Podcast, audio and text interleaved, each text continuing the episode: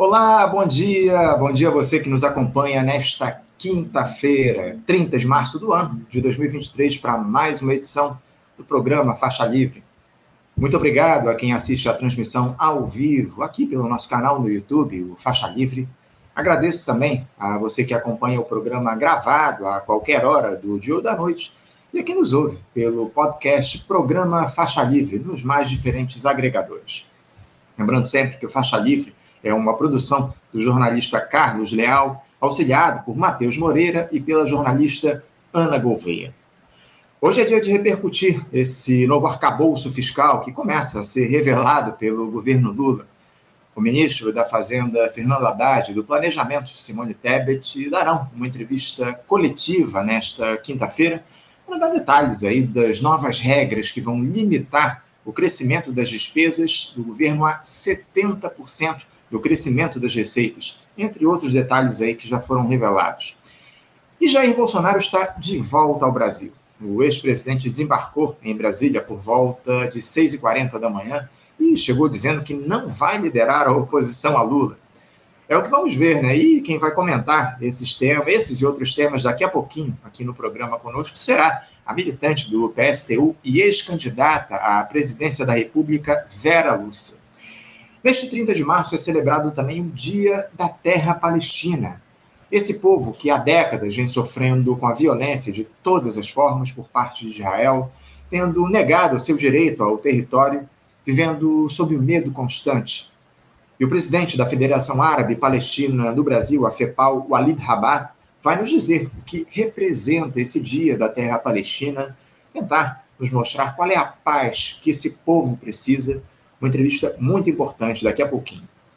A situação internacional também passará pelo programa de hoje, em papo, com o professor de Geopolítica do Instituto de Relações Internacionais e Defesa, o IRID, da Universidade Federal, aqui do Rio de Janeiro, a UFRJ, Fernando Brancoli, que vai explicar o cenário de manifestações na França e em Israel nos últimos dias aí, por diferentes motivos, e também o acirramento no conflito lá no leste europeu, agora com ameaça de utilização de armamento nuclear. E vamos finalizar o programa de hoje conversando com a segunda secretária do Sindicato Nacional dos Docentes das Instituições de Ensino Superior, o Andes, Franciele Ribelato, para falar a respeito da mobilização da entidade para derrubar a lista tríplice na escolha de reitores das universidades e institutos federais. Também uma reunião que a entidade teve com o Ministério da Educação, já no início desta semana, para discutir uma série de temas, enfim. Já já a Franciele estará aqui conosco no Faixa Livre. Um programa cheio de boas entrevistas, assuntos que dialogam com a sua realidade. E eu começo, eu só vou esperar, vou pedir para a nossa entrevistada abrir aqui a câmera para eu começar saudando aqui ela do outro lado da tela, né? Eu vou começar saudando então, agora sim, a nossa primeira entrevistada. Eu me refiro à militante do PSTU e ex-candidata à presidência da República, Vera Lúcia. Vera Lúcia, bom dia. Bom dia, Anderson. É, e, e, a todos vocês aí da produção, como é o companheiro que me ligou ontem, Carlos, né? Sim. Obrigada pelo convite, é um prazer imenso sempre vir aqui conversar com vocês. Prazer é nosso, Vera, te receber aqui mais uma vez no Faixa Livre. Muito obrigado por ter aceitado o nosso convite para a gente bater esse papo aqui no programa, Vera. Porque da última vez que a gente conversou aqui no Faixa Livre, daquela última vez até hoje, a gente conversou no finalzinho de dezembro algumas coisas mudaram aqui no nosso país. Né? Em dezembro, a gente estava naquela expectativa pelo início do governo Lula, o encerramento desse martírio que vivíamos, chamado Jair Bolsonaro. Muitas dúvidas em relação ao que se daria no país, Vera, se haveria uma insurreição do bolsonarismo até o fim do ano, algo que acabou não acontecendo e apenas aconteceu em, com oito dias de governo petista. Vera, que é que já mudou no Brasil desde 1 de janeiro para cá na avaliação de vocês do PSTU? Qual é o diagnóstico para esses três primeiros meses de governo Lula? Então, Anderson, como você bem falou, é, havia uma grande expectativa e ainda há uma expectativa frente ao governo Lula, até porque é verdade que mudou o governo, mudou a forma como você é, se relaciona com os problemas é, que o país enfrenta, por exemplo, é, mas no arcabouço geral as coisas continuam meio que como antes, né? Não é que os problemas foram solucionados, muito embora a forma como, como o governo se relaciona é de forma distinta, porque você veja, primeiro que, que peguemos o caso dos Yanomamis, né? É, Bolsonaro é, é declaradamente, declarou várias vezes que não tinha razão, que os indígenas têm muita terra e que essas, essas áreas precisam serem é, exploradas, né? E, como consequência dessa política do governo federal, aliado com seus ministros, com a conivência do Congresso Nacional, o governo, os governos estaduais, prefeitos, juízes, as Forças Armadas, é, resultou nessa calamidade que é nesse, nesse crime é, de humanidade praticado com os Yanomamis pelo Estado e, pre, e pelos empresários de, de, mineradoras, mas também de madeireiras é, nessa, nessa região. Veja, a política de Lula é de ir lá conversar com os indígenas, é, tentar fazer, tra, tratar disso emergencialmente, levar né, garantir uma alimentação, transporte para fazer para fazer é, o tratamento mais imediato, tentar salvar as vidas que tem ali. Agora, de concreto mesmo, o problema não se resolveu, porque é, de concreto mesmo, o que é, levou-se muito tempo, inclusive, para tirar o, os garimpeiros de lá, é, de forma que que tirasse de toda a terra a, aquele povo que tinha ali. E não foi feito isso. Não foi feito isso porque existem muitos interesses de, de empresários aqui no Brasil e fora do Brasil é, nos minérios que são tirados dali, como ouro e outras, e outras pedras preciosas, né, e outras relíquias que são tiradas dali, minérios de grande valor. Então, o que os aí é, tem um, um, um, ministério indígena com uma, com uma indígena é, como, como ministra, né? mas não tem, ele, ele fala que vai demarcar as terras que já estão, é, que já se venceu o processo. Ora, uhum. os indígenas é que tem que ter a palavra de dizer qual é a sua terra, qual é o seu lugar. Não é o invasor que tem que dizer qual é o lugar que ele expropriou consequentemente. Quem tem que dizer isso são os indígenas. Demarcar as suas terras, titular as suas terras, dar condição para os indígenas poderem é, se desenvolver a sua cultura do jeito que eles quiserem. Nós queremos a integração de todos os povos, mas eles se integram se eles quiserem. Garantir essa autodeterminação, a titulação e as condições, porque eles precisam ser indenizados por todo esse esses séculos de de, de de, de, daquilo que é seu, né? Não foi feito. Tem, por exemplo, é, a, a, a questão do salário mínimo, né? O salário mínimo teve um aumento, né? Teve um aumento, era, era 1.112, né? E depois de dois reajustes, vai para 1.320. Tem um aumento no salário? Tem resolve o problema de quem vive com o salário mínimo? Não. Até porque a inflação cresce. Então, veja, as medidas elas são tomadas, mas nenhuma vai no sentido de solucionar os problemas reais que a população brasileira e indígenas vivenciam. E no embate com, com o Banco Central, desculpe meu cachorro, é que minha filha está saindo para trabalhar Uhum, não tem problema nenhum, a gente, a gente entende. Às vezes aqui na, na transmissão aparece um gato aqui no, no meio da, da imagem, não tem problema nenhum. São, são os pets nossos que a gente gosta muito. Mas a, a, acho que ele agora deu um tempo, né? Ele agora deu um tempo. É toda vez que ela vai sair, ele faz esse escândalo. Quando chega alguém também. Né? Tá ele não gosta muito que saia nem que chegue. A outra coisa, por exemplo, a, esse alarde todo com o Banco Central, né? É, pra, por conta da taxa de juros, do aumento da taxa de juros que vive é, na estratosfera. É verdade. Né? Agora, não baixar os juros é muito, é muito bom, porque todo mundo que compra né, no cartão de crédito, e se há uma coisa que o povo brasileiro vive é se endividando no cartão de crédito, né, é, é bom? Resolve o problema? Não. Porque os problemas que são de fato necessários de se tratar não são tratados. Por exemplo, a, o fim da autonomia do Banco Central, né? E a regulação disso pelo Estado e pela sociedade. O que é que os bancos querem? Autonomia total para desenvolverem a sua política econômica em detrimento das necessidades da sociedade. Uhum. E isso se mantém. Por outro lado, mesmo em falando da questão dos juros, não fala da dívida pública, que é a maior sangria que é feita nesse país, o saque que é feito nesse país, que esse país é saqueado constantemente através da dívida pública, onde metade de tudo que se arrecada nesse país, em detrimento de qualquer coisa que você precise, de saúde, de educação, de transporte, de moradia, nada disso vem em primeiro lugar a, o, a, o, primeiro lugar é garantir o pagamento da dívida pública. Veja, ele, ele naquela briga toda com os bancos, aquele alarde todo para nada, basicamente.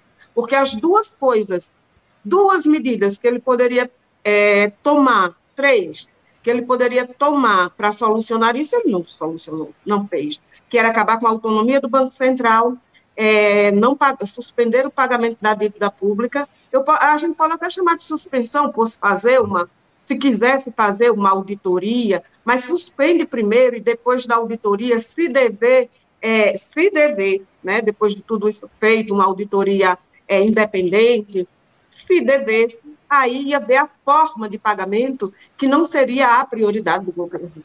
A outra coisa é acabar com a inflação. As medidas para acabar com a inflação, porque a inflação interessa aos bancos muito, porque os bancos lucram absurdamente com isso, né? É, interessam aos grandes negócios, é, uhum. é, mas é uma coisa que, que traz um nível de sofrimento, de precarização e de escassez na vida da classe trabalhadora, que é de comida, de trabalho, é, de tudo que ele precisa, de remédio, de roupa, de transporte, e vai ter consequência na vida dele inteira. Não se fala disso. É, e ele poderia até é, dizer assim, não, mas eu não posso fazer muita coisa, acabar com a paridade de preço de importação, porque isso depende literalmente de uma canetada do governo federal, né?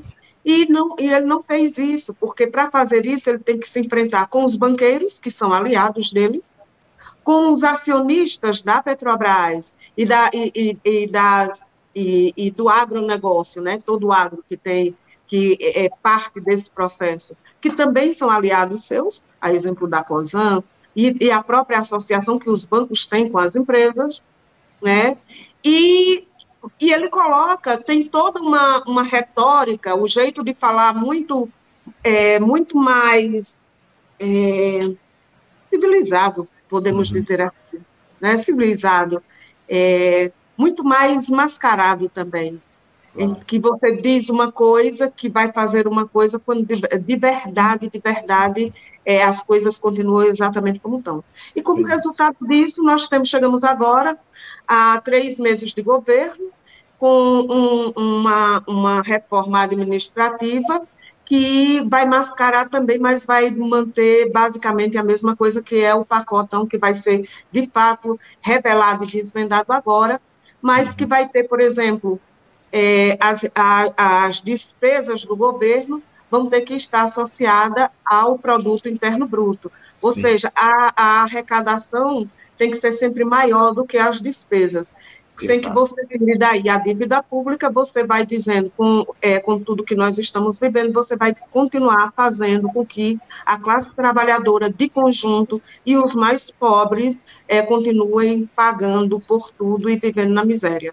É, não, sem dúvida. A gente, a gente vai, inclusive, explorar com mais detalhes daqui a pouquinho o que já veio à tona a respeito desse novo arcabouço fiscal que vai ser efetivamente anunciado no dia de hoje, numa coletiva lá que o Fernando Haddad vai dar, juntamente com a, Simone Tebet, né, ministra do Planejamento.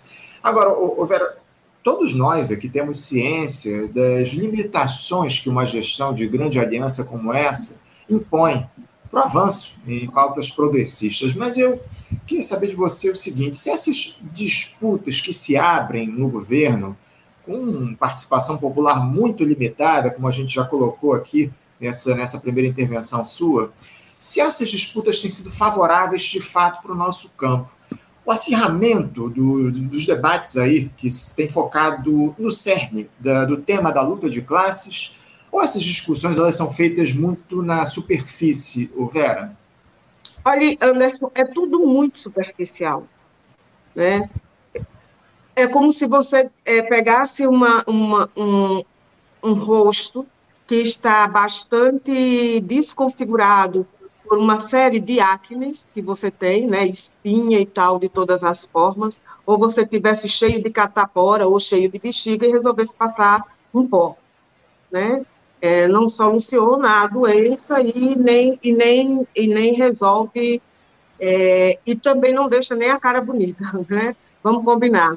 É, veja, a, uma das coisas que esse governo poderia fazer de imediato inclusive depois da tentativa de golpe é, da ultradireita, que está organizada e armada, né, uma parcela dela grande está organizada e armada, e que tentou um golpe nesse país, a primeira coisa era garantir que todos os envolvidos nesse golpe, né, desde os organizadores, os financiadores, principalmente, todos aqueles que estiveram planejando e assegurou é, a tentativa de golpe no país, é, pagassem pelos seus crimes. Além de ir para a cadeia, terem seus bens confiscados. É, e isso não foi feito. Bolsonaro, hoje, por exemplo, ele tinha que ter chegado aqui no Brasil e ter ido direto para a cadeia. E Bolsonaro continua livre.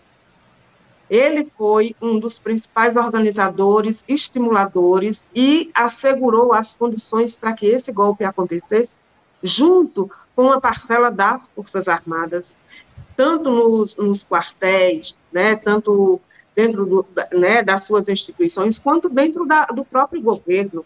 Né? O, o S. O, o, o S. Como é? O Supremo Tribunal Federal? Ah, o GSI, o, Gabinete de Segurança Institucional. Uhum. Exatamente, o GSI. Todas essas instituições, inclusive que arcabouço da própria ditadura militar, estiveram envolvidos. Né? Tanto, tem que, tanto é que teve, tinha ofício, tinha tudo isso, tava, do planejamento do golpe que estava previsto há tempos atrás, quando o governo ainda era governo. Né?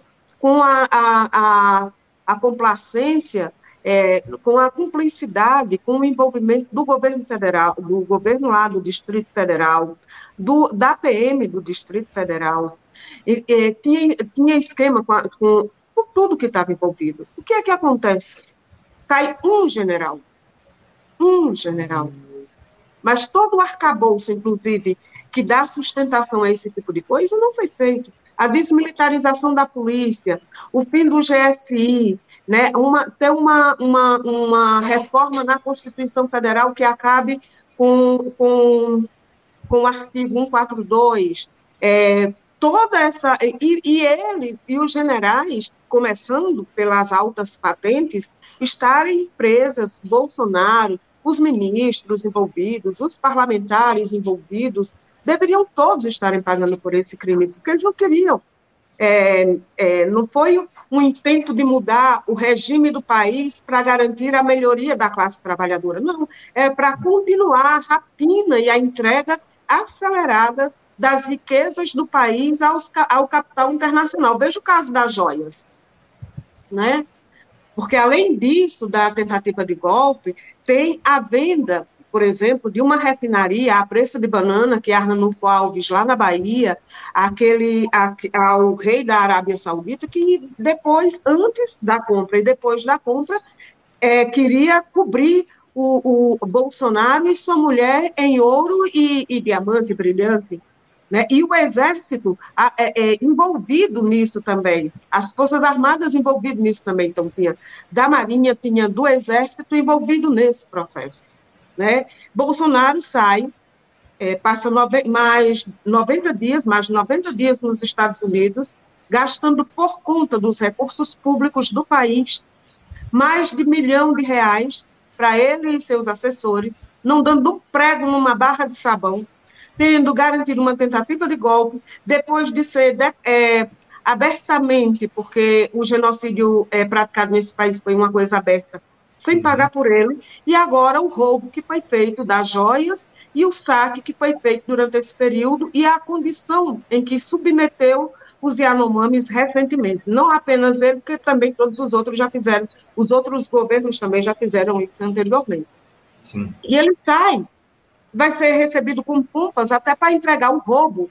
É todo um esquema de proteção e de cuidado para para não mexer com os brios do governo do ex-presidente desse país. Se fosse um pobre, né, como uma mãe que já foi presa porque pegou um pote de margarina no supermercado e teve que, que penar numa penitenciária, ou se fosse um moleque que na rua pegasse um celular, que ele apanha e depois ele vai para a cadeia. Não é assim.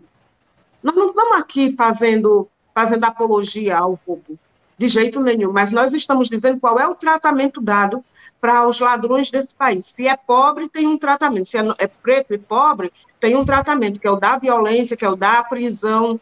É, agora, se você é rico e você é branco de olhos azuis, você pode roubar e você é tratado como celebridade. Entende? E o governo brasileiro, o governo Lula não fez nada. E junto com isso ainda tem um esquema de representação.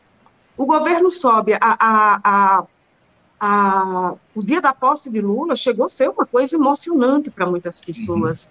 Ele subiu a rampa, é, não, não mais só com Geraldo Alckmin, porque também Geraldo Alckmin estava lá, mas era uma aliança entre o governo, os setores à direita tradicional do país, que também é responsável pela desgraça que nós vivemos no país inteiro hoje, inclusive em todos os estados brasileiros, responsável pelas privatizações, pela violência praticada contra o povo, contra a classe trabalhadora, mas sobe junto com isso também é, uma mulher negra, um, um, é, LGBTs, indígenas, catadores de, de reciclagem, ou seja, leva consigo um operário, quer dizer, um conjunto de representação da classe trabalhadora.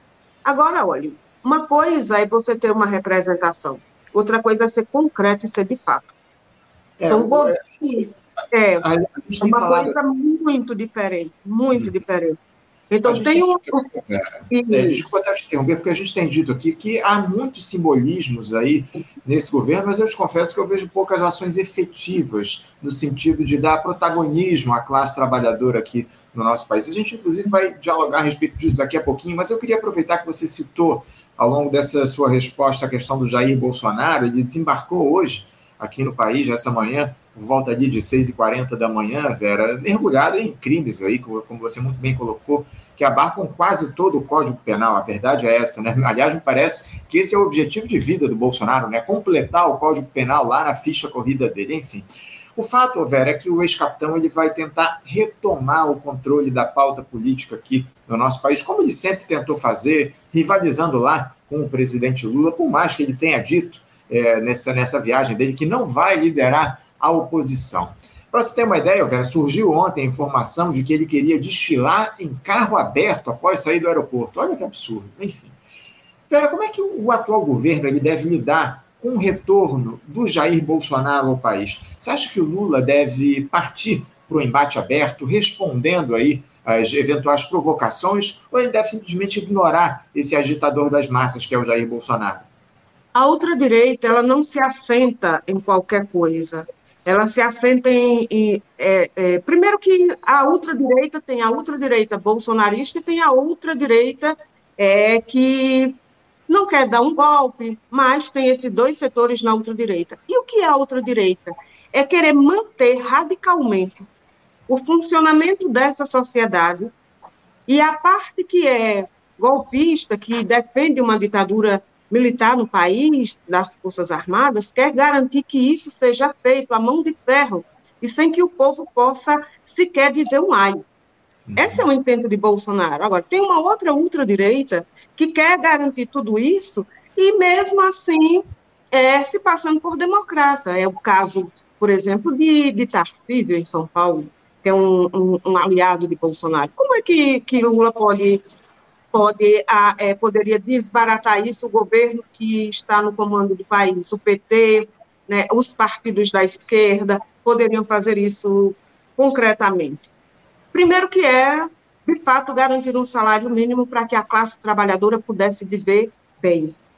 Segundo, seria é, demarcar as terras indígenas e quilombolas. Seria garantir, por exemplo, moradia, um, um, plano de habitação no país, que o povo não tivesse que morrer soterrado, aqueles que são mais pobres e que moram nas encostas, é, pudesse não ter medo mais da chuva, pudesse dormir tranquilo, qualquer que fosse o vento. Não é assim. E não vai ser assim. É, pudesse, por exemplo, de fato fazer uma reforma agrária nesse país que você tirasse o controle é, da produção de alimentos, da agroindústria, da distribuição de alimentos das mãos do agronegócio. Seria, por exemplo, reestatizar todas as estatais que foram privatizadas e estatizar, por exemplo, todas as empresas envolvidas em trabalho escravo no Brasil sem indenização. Colocasse tudo isso sob o comando dos trabalhadores que lá tivessem. Isso, por ser, é, investisse em educação pública de qualidade, suspendesse o pagamento da dívida pública e, e utilizasse esse dinheiro para investir em educação, em saúde, em saneamento básico. Você resolveria aí graves problemas de, de degradação da natureza, salvaria as pessoas de viverem em condições insalubres e perigosas, geraria emprego, melhores condições de sobrevivência na sociedade e, e tinha consigo, ao mesmo tempo, é o controle sobre a infraestrutura do país para garantir o seu desenvolvimento e sair da condição de exportador de, de matérias-primas né, de produtor e exportador de, de matérias-primas pouco industrializada, e você pudesse ter aqui um parque industrial vastamente desenvolvido em ciência e tecnologia, e ao mesmo tempo fosse reeducando é, essa, mesma, essa mesma população de conjunto é, nas escolas, nas igrejas, fosse estimulado através de uma grande é, propaganda pública é, a, o, é, a, o fim do machismo, né, a luta contra o machismo, o racismo, a LGBTfobia, a xenofobia, né, é, revogar-se a reforma, é, é, a reforma que levou a juventude massivamente às, às penitenciárias, uhum. é, dotar-se as periferias de, de, da, daquilo que ela precisa e não apenas da repressão como é hoje. Uma parte dela agora está é, vive na, né, no fogo cruzado entre, entre a polícia e o tráfico, né, pudesse legalizar, você controlasse isso, fosse controlado a venda, a distribuição pelo próprio Estado, com muita propaganda para que a juventude, principalmente, não se envolvesse com nada disso, esses recursos utilizados centralmente para garantir a reabilitação e também é, a reeducação de toda, de toda a juventude, de toda a sociedade. Veja, reduzir a jornada de trabalho sem redução de salário, porque né, no máximo 30 horas, você pudesse revogar as reformas trabalhistas, previdenciária, né, não, não colocar um novo teto de gasto, que é isso que está vindo aqui uhum. agora. Ou seja, tudo isso são medidas que o governo poderia tomar que ao mesmo tempo que desbaratava a ultradireita de Bolsonaro, fizesse ele qualquer que fosse o, o, seu discurso, e você dotaria a classe trabalhadora das condições.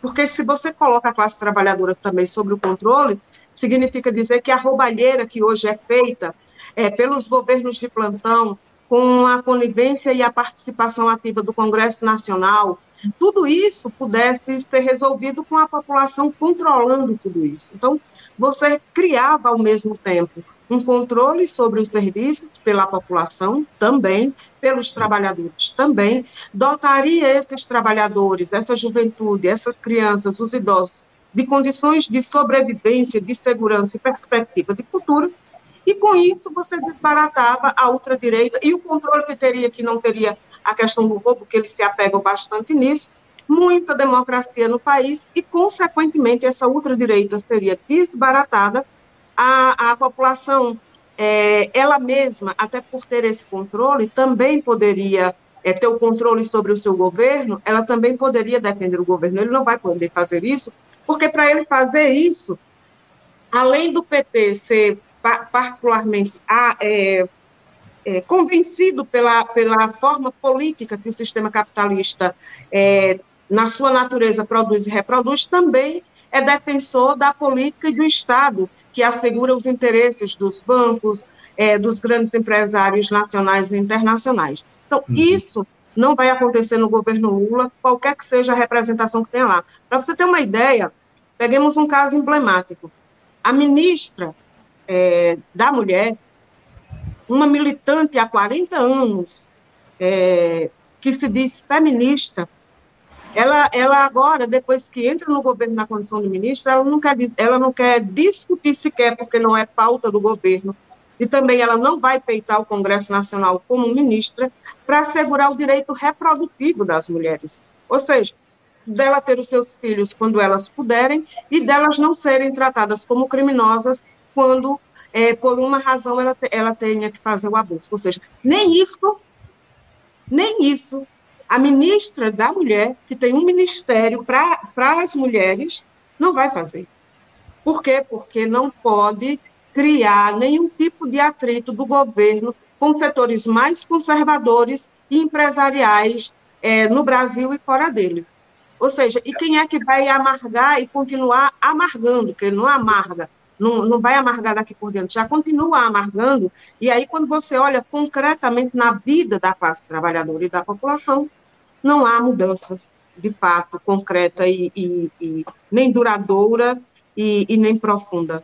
Esses são os dilemas de uma gestão de grande aliança, né, Vera? A gente tem, tem dito isso aqui desde o processo eleitoral, né? Essa construção foi feita para eleger o Lula presidente da República, é altamente questionável. Não? E agora o Lula paga o preço, o governo paga o preço e os brasileiros, acima de tudo, acabam pagando o preço dessa grande aliança que foi formada. Ô Vera, como é que vocês do PSTU veem, avaliam aí esse debate a respeito da taxa de juros aqui no país também?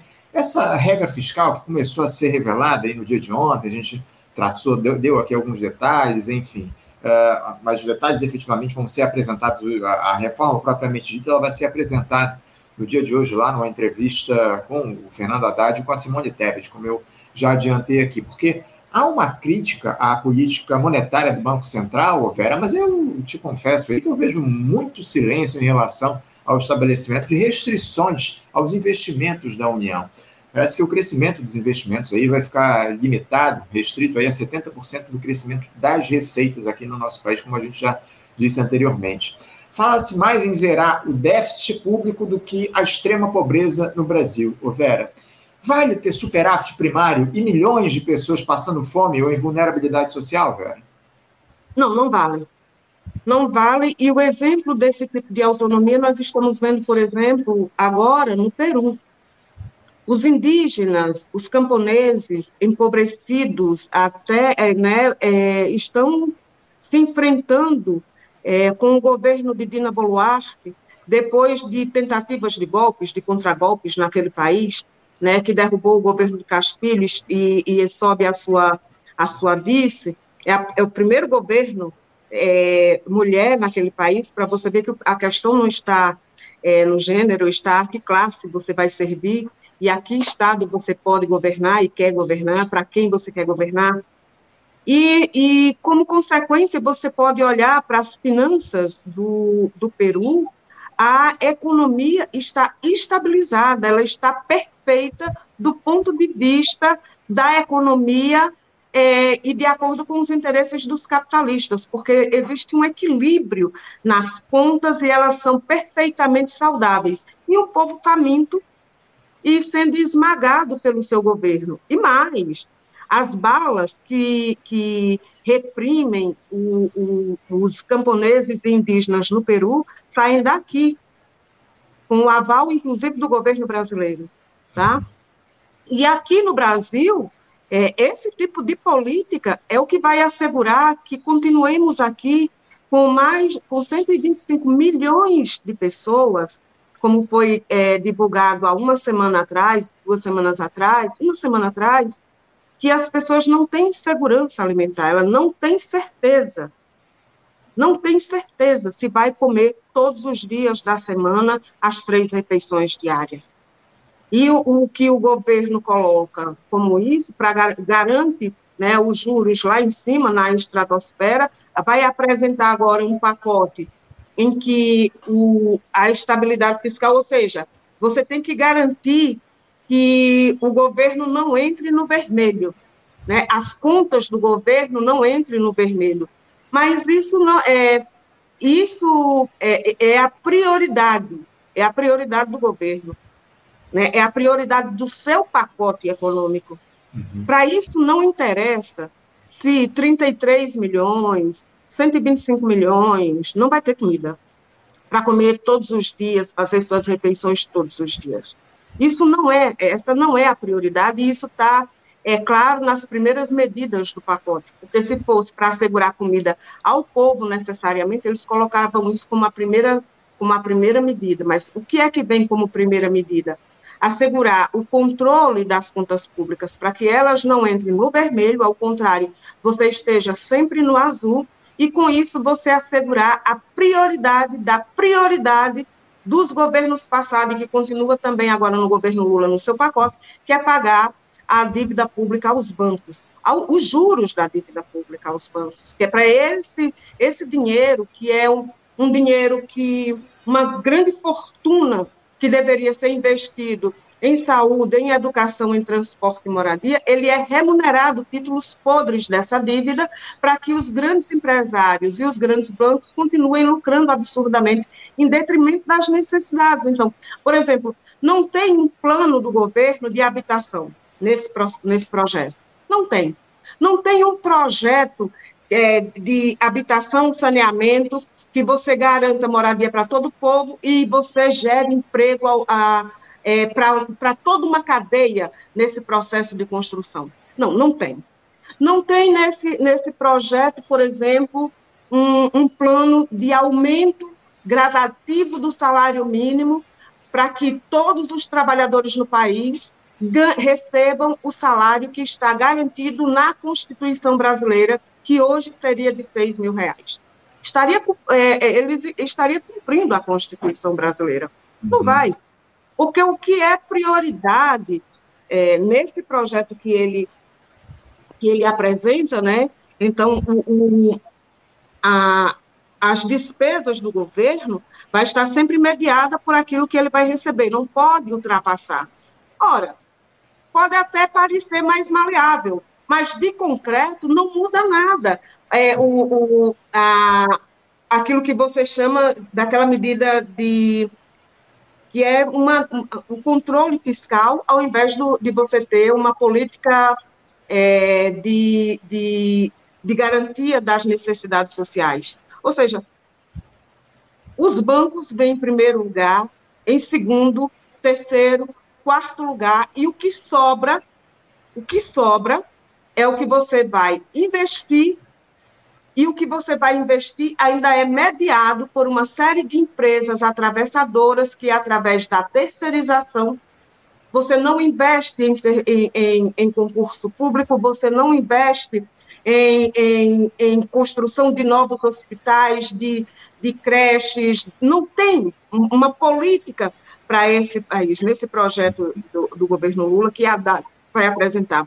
Ou seja, vai ser um projeto é uma, uma, uma reforma que vai garantir a lei de responsabilidade fiscal, como fez Fernando Henrique, né?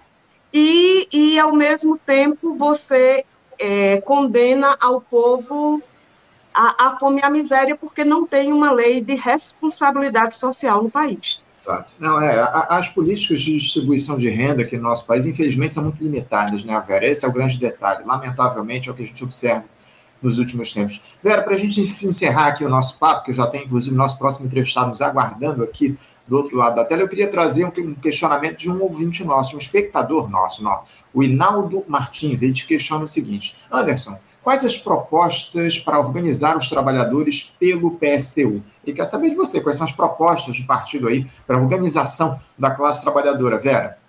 O PSTU, Inaldo, muito obrigada pela pergunta.